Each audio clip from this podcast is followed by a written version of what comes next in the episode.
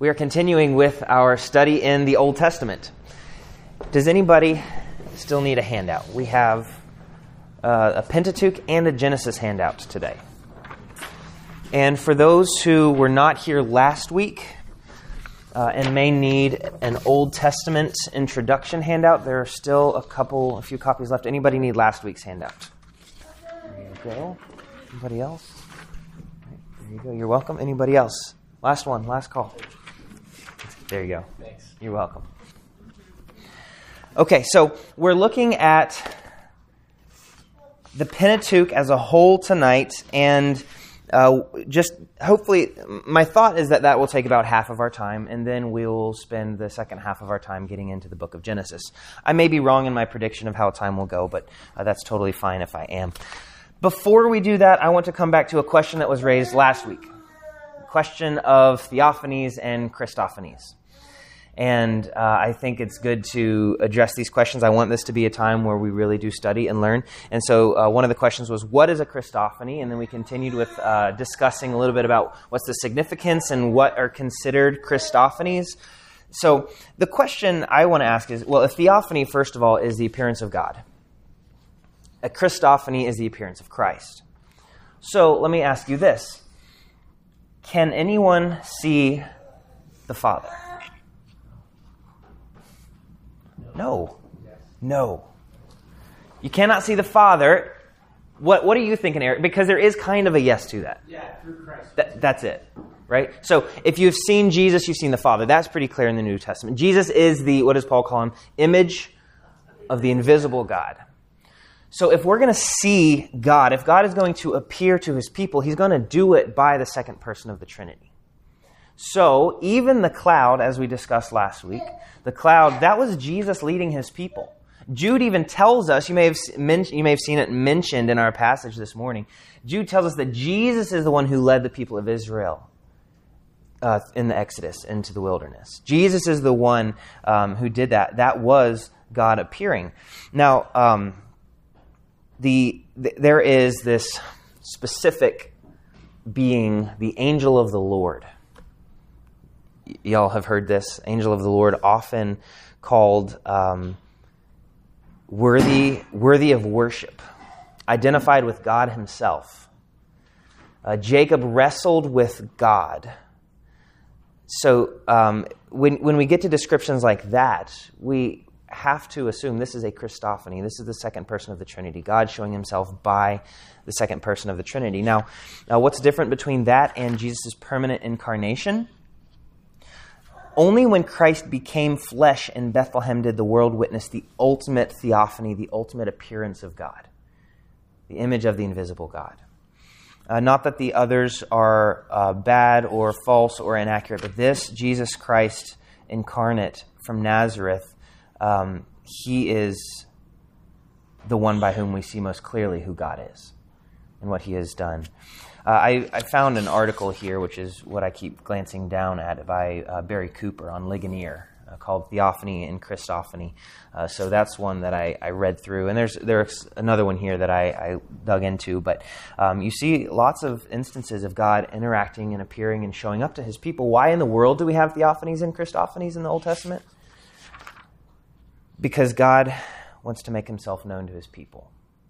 God says, I am with you. I will be your God and you will be my people. This is Emmanuel, God with us. Here's how Barry Cooper closes it. He says, well, first of all, uh, before we get to the closing, he says, um, among other things, it shows quite tangibly the disposition of God towards us. Though he is the invisible God, in Christ he does not hide from us. He wants to be known by us, to be seen, to be interacted with, even wrestled with. Throughout Scripture, God makes his people a stunning promise I will make my dwelling among you and walk among you, just as Christ once walked in Eden. Theophanies show that the heart of God is to be physically and visibly and inseparably present with his people. And here's the conclusion. The Christ who in the Old Testament appeared in an always visible pillar of cloud by day and a pillar of fire by night, and led his people through the wilderness, and we are told did not depart from them, is the same Christ who says in the New Testament, I am with you always. So that is our God, and that's why he showed up in the Old Testament. Thoughts, questions about that? Yes? So the priest Moses specifically is talking to God. Is that a manifestation of the Father? Um, Sinai, or would that be hmm. just Yeah, the one where he was in the rock. and got locked by him. essentially, yeah?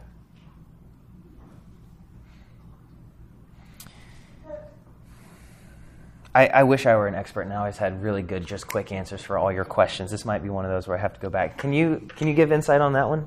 The rock? Uh, yeah, so we can clarify it as the rock. Yeah, so the back of his goodness. The rock was Christ, not that rock, but another rock. So I think Christ was appearing in the Old Testament. I think it's still through Right, mediator. okay. So I think they saw the pre-incarnate Christ walking Moses when he came along. Okay. Yeah, sorry.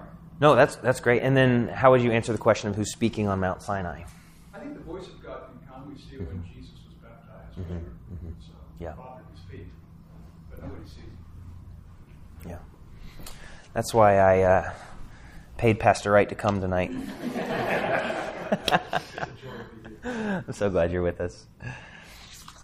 Okay, so hopefully that brings a little bit of closure. Maybe really all that does is it makes you want to know more about it. Um, but I can give you some resources if you'd like it. Let's look at the Pentateuch. You'll remember last week we uh, started with the table of contents. Now, I'm not asking you to turn there again, but you, you know the first five books Genesis, Exodus, Leviticus, Numbers, Deuteronomy. Um, those are five. Penta means five, so this is the Pentateuch, the five books. That's, that's what we've got here.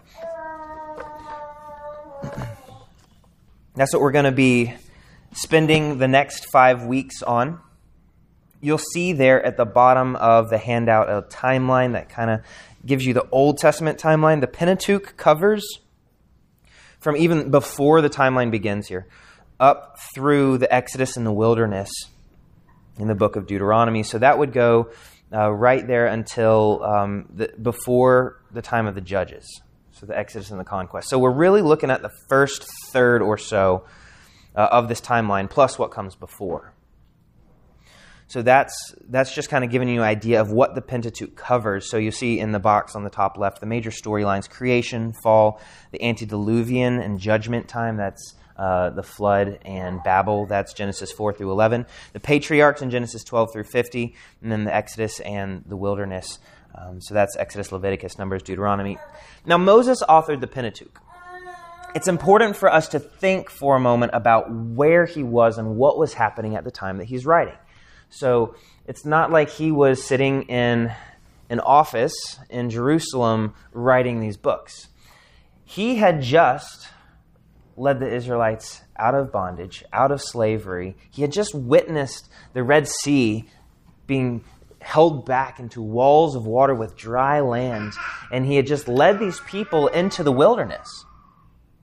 And here these people are saying, they start grumbling after some time, like, what are you doing to us? It would have been better for us to, to stay slaves back in Egypt. And Moses is reminding them who they are by reminding them who their God is. Here's your God, and he begins Genesis with a story of God's creating power. And he continues to show God's covenant love that he has set upon his people and reminds them the stories of Abraham, Isaac, and Jacob. And, he can, and he's telling them, here is your history and your relationship to your God. This is where we come from, in other words. Now, Moses, I'm not saying it's impossible for him to have finished the Pentateuch, but it's very unlikely that he actually wrote the story that describes how he died. Uh, so you get to the end of Deuteronomy. It's not that God couldn't have given him a special revelation or prophecy on how he was going to die and write it as such, but it's most likely that Joshua or one of those who came after completed those books for him, um, perhaps compiled them, uh, having been taught by Moses for so much time. Another name for the Pentateuch is the Book of Moses or the Law or the Torah thoughts on just this really quick intro before we get into these other notes? Okay, let's talk about really the other notes for me uh, as I was putting this together was a reminder of how important the Pentateuch is in the whole Old Testament. We, we don't understand the Bible without the Pentateuch. We don't have the story of creation and redemption and, and fall, creation and fall and redemption if we don't have Genesis. We don't know what it means to be in covenant relationship with God without Genesis. And so, uh, and then Deuteronomy is just a beautiful um, Moses' theological summary in many senses of, of what he had experienced. They're really rich and beautiful books. So um, we have to remember these were the main scriptures for Israel for much of the Old Testament period. So when they talk about the scriptures, when they talk about the law, they're talking about the Pentateuch, those books that Moses wrote.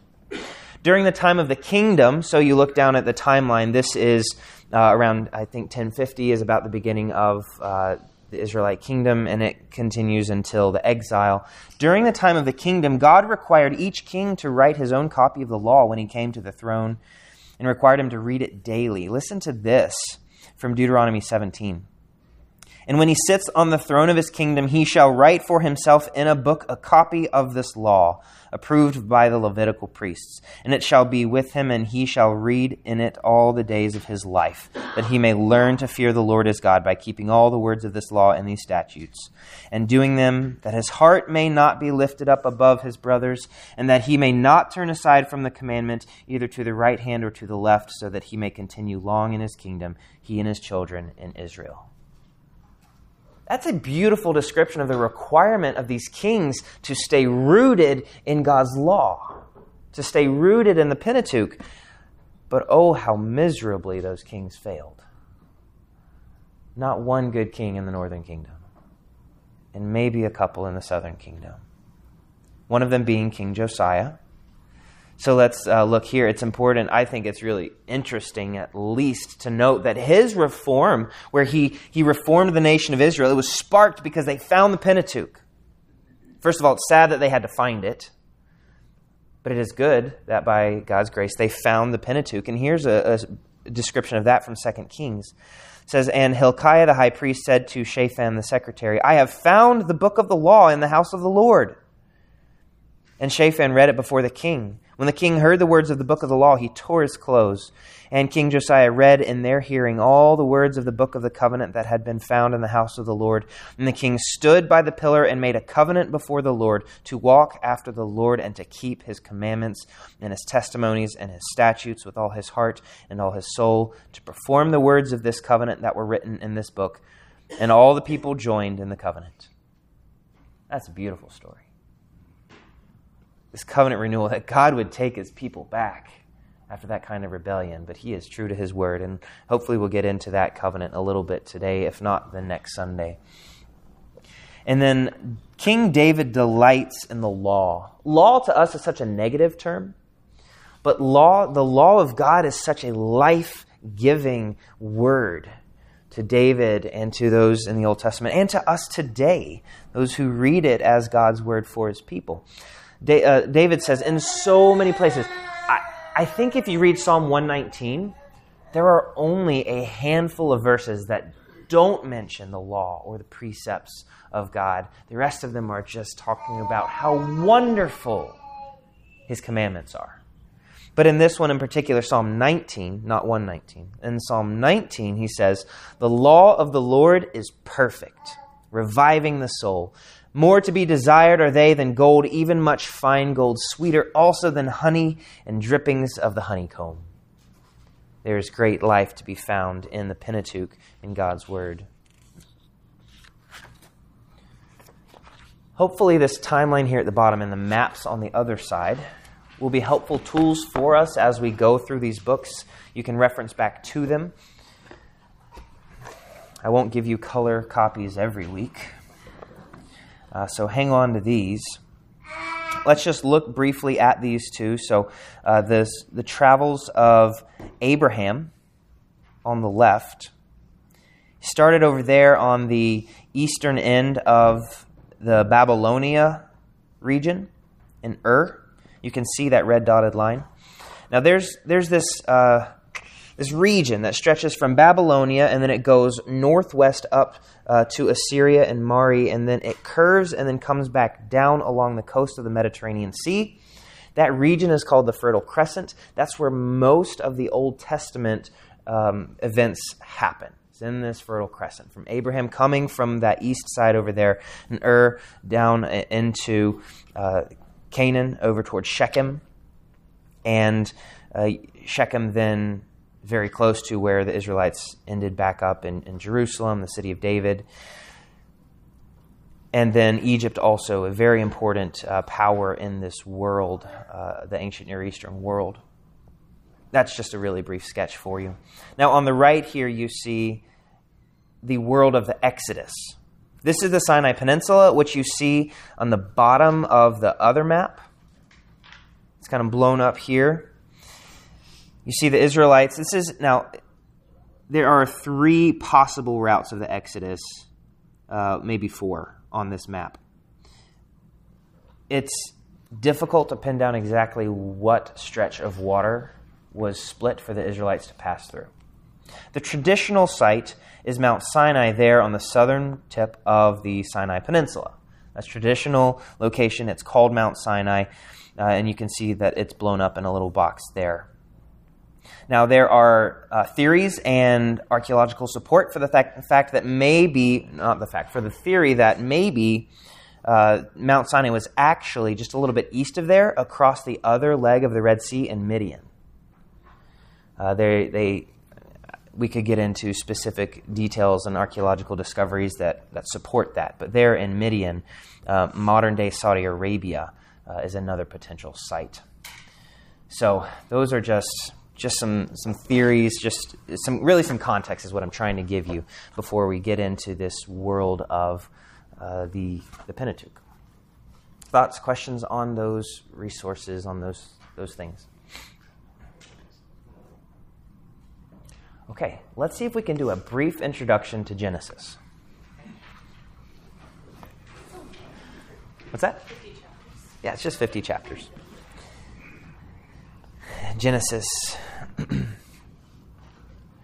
this book, I, I don't feel like I've even begun to scratch the surface of the depths of the book of Genesis.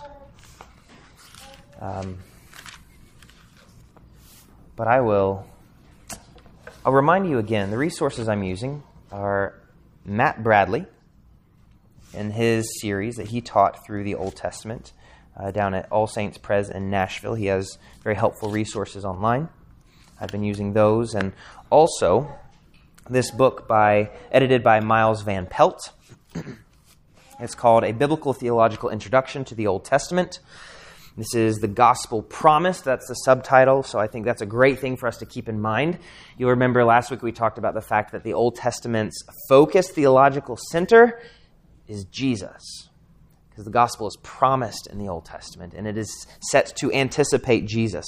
So, uh, and and he's we see many truths about him in the Old Testament. I highly recommend this book by Van Pelt if you are interested in learning what I'm learning as I go through preparing these lessons. Uh, the chapter on Genesis is put together by uh, a scholar named John Currid. So if I quote uh, MVP, Miles Van Pelt, uh, who edited this book, I am quoting specifically in Genesis, John Currid. Genesis. The word alone means in the beginning, which, as you know, is the beginning of Genesis. So the Genesis of Genesis is Genesis. It is a book about beginnings beginnings of the universe, time, space, humanity, sin, redemption, and Israel. Lots of very important biblical themes begin right here in the book of Genesis. Other ancient Near Eastern cultures believed in creator gods with limited power, and they would fight each other and slay one another and create the universe out of the watery body of the other God. Yet, here in the book of Genesis, there is one God with complete control, the God of the Hebrews, who spoke by the word of his power, seemingly effortlessly, to bring this full plan with full control and intentional direction to his creation. The God of the Hebrews is very different than the other ancient Near Eastern gods and their cultures, whose gods simply were, um, should I say, glorified humans with all kinds of uh, flaws. The God of Abraham, Isaac, and Jacob is very different. The God, the Creator God, has full power. Now, Moses is the author. you have potentially heard of this thing called the documentary hypothesis. For some reason, it continues to be taught and upheld. It is a really um, tenuous theory about how Moses' authorship really historically came together. People who are going to do source criticism, textual criticism, they say, well, if you look at uh, these four different sources, one they call J, one they call E, one they call P, one they call D, um, these sources use different names for God, and so therefore they assume they must have been written by different people at different times, and then somebody at the end smashed them all together. I don't know why that continues to be taught because there are lots of holes in it, and there are lots of um, much stronger understandings to how to read these these books. And uh, so I just mention it here, and so I think all you need to know about this theory is what's in parentheses right there. It has crumbled. It's really not a worthwhile uh, theory. So the way we're going to read it is this is the authorship of God uh, of, of God through Moses by the Holy Spirit who's speaking uh, through Moses and through whomever finished uh, the, the Pentateuch. And we're going to read it in what's called a literary approach. We're not limited to the literary approach, but what the literary approach does is it helps us focus on the book as a complete unit. Rather than looking at this text that, that seems really, um, Genesis 38, for example, Judah and Tamar seems really bizarre a lot of the JEDP documentary hypothesis people say, well, it obviously didn't belong here, it was just added in later. They come with that skepticism and the presupposition that it doesn't belong, whereas when we come to it with a literary analysis, we come and say, we assume it was put here intentionally and so let's figure out how it's connected. And when you come to it that way, rather than letting little confusing things define how you view the text, what you're doing is you're let, submitting your mind to what the text is actually saying and teaching you. And when you dig in specifically to Judah and Tamar in Genesis 38, you see it's actually masterfully woven and thematically connected on both sides. So the whole theory that it doesn't belong is, is entirely external and imposed uh, and I would say is lazy scholarship. So we read Genesis in its canonical form, and it includes numerous genres like genealogy, poetry, prayer, and so forth. But the predominant genre in Genesis is narrative. So we're going to find a lot of uh, stories, just relaying things that have happened. I have a note here to look at uh. Um, chapter, and it, it really is talking specifically about Genesis 38 and Judah and Tamar. So, as I said, the critical scholars will come and say there's no connection between Genesis 38. Um, one commentator writes specifically Every attentive reader can see the story of Judah and Tamar has no connection at all with a strictly organized Joseph story at whose beginning it is now inserted. All right, so, very blunt, very clearly saying it doesn't belong here. But if we look at it and try to understand why God had preserved, why God has preserved His um, His canon to be as it is, why God has put uh, Genesis, these stories in Genesis together like this, we start to see. Um, as I mentioned a minute ago, it's masterfully and artistically woven into the context of that story. Here are a few examples. Joseph, so this is in the middle of the Joseph narrative, you get the story of Judah and Tamar. Joseph is separated from his brothers by going down to Egypt, so Judah separates from his brothers by going down to marry a Canaanite woman. There's a, a, language connection going down. Jacob is forced to mourn for a supposed death of his son, and Judah is forced to mourn for the actual death of his two sons. So going down and now mourning are two connections. Judah tricks Jacob, so Tamar, in poetic justice, tricks Judah. So there are just a few examples. And then we can also see on the other end of it, uh, the subsequent account, you see the story of Potiphar's wife. And so there's this uh, understand this um, theme of uh, sexual promiscuity. So while Judah marries a Canaanite and after his wife's death he has sexual relations with a woman he thinks is a prostitute, then you have Joseph. We're in the middle of the story of Joseph. Now we see he, on the contrary, does not fall victim to sexual temptation. So it's really placed there to highlight the redemptive nature of Joseph's story, to show his character. So that's just one example.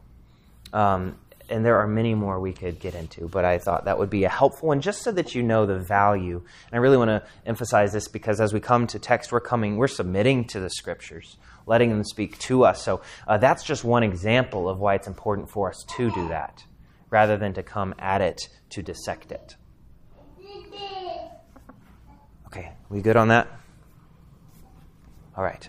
Let's um, let's get into the structure and outline, and then we'll stop uh, after that. So, the structure and outline of the book. There are three major sections in the book of Genesis. There's creation. There's the primeval history of the world from Adam to Abraham, and then there's the history of the patriarchs. The history of the patriarchs is the largest. It runs um, basically Genesis 12 through 50, through the end of the book. Creation is short.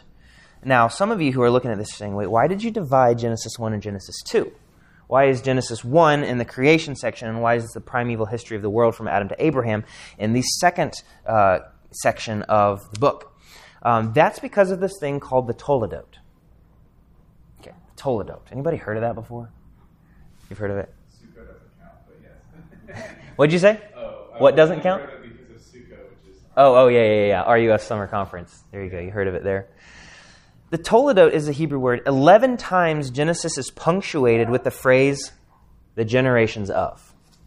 That is the Toledot, and it begins. It's really kind of a pause and restart, introducing the next the next narrative section of the book. And it's not at all saying that these things aren't connected. Absolutely, they're connected and put together in that order for a specific reason. But Genesis two four starts with a Toledot. Here are the generations of the heavens and the earth. And that, that uh, pattern continues throughout the book 11 times. So it's not to say that Genesis 1 and 2 uh, don't speak to each other, but it seems that Genesis 1 was likely a, um, a verbal tradition, an oral tradition that Moses recorded, and then he began uh, recording as he did the rest of the book in Genesis 2 4 with the generations of the heavens and the earth. Then there's the generations of the Toledot of Adam, and then Noah in chapter 6, Noah's sons in chapter 10, Shem specifically in chapter 11, Terah, chapter 11, Ishmael 25, Isaac 25, Esau 36, and Jacob 37.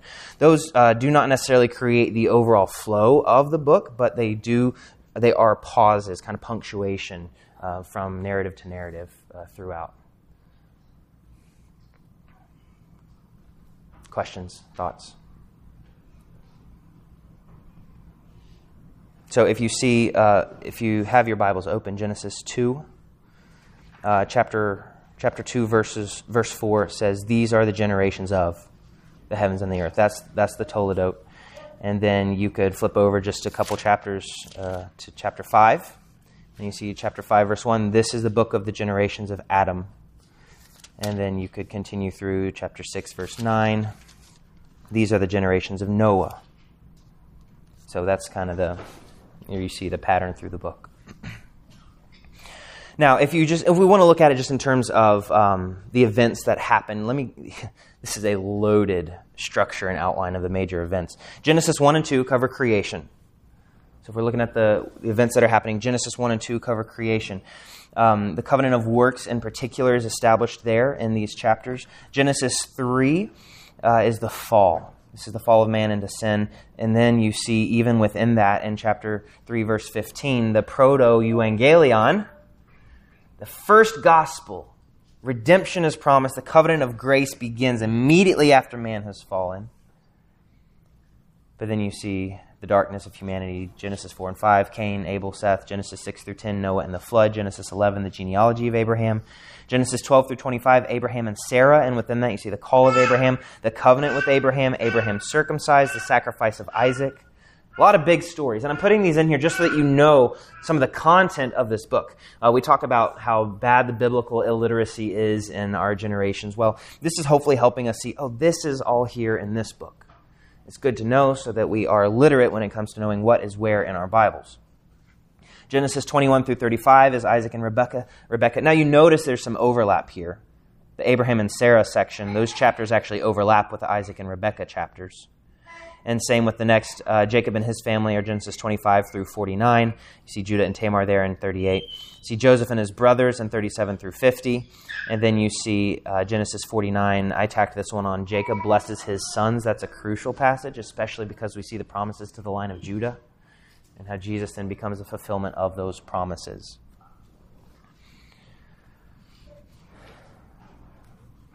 We have scratched the surface. Uh, next week, we will get into specifically how creation, how Genesis 1 through 3 is a microcosm of the whole Bible. We'll get into the covenants a little bit, God's patience, the Abrahamic covenant in particular, uh, some themes, the seed and posterity theme, family and inheritance covenant. And then we're going to look at how you see Christ in the book of Genesis. It's Look at that list. It's a long list, it's a great list.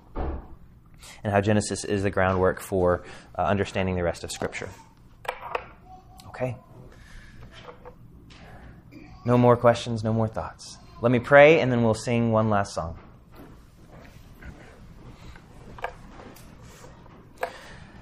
Gracious God, we thank you that you've given us your word.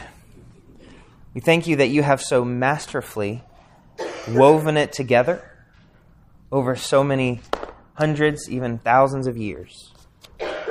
Would we be students? Would you help us to uh, find your word to be full of life? Would we come to it regularly and drink? Would we see Jesus Christ in it? Would he be our everything? Would he be the one that we would be willing to give our lives for as he has done for us? Would he be our everything? Thank you for the, those who are here with us tonight. Would you bless us as we go from this place? As we close this day of yours, would we do it to your glory? In Jesus' name we pray. Amen.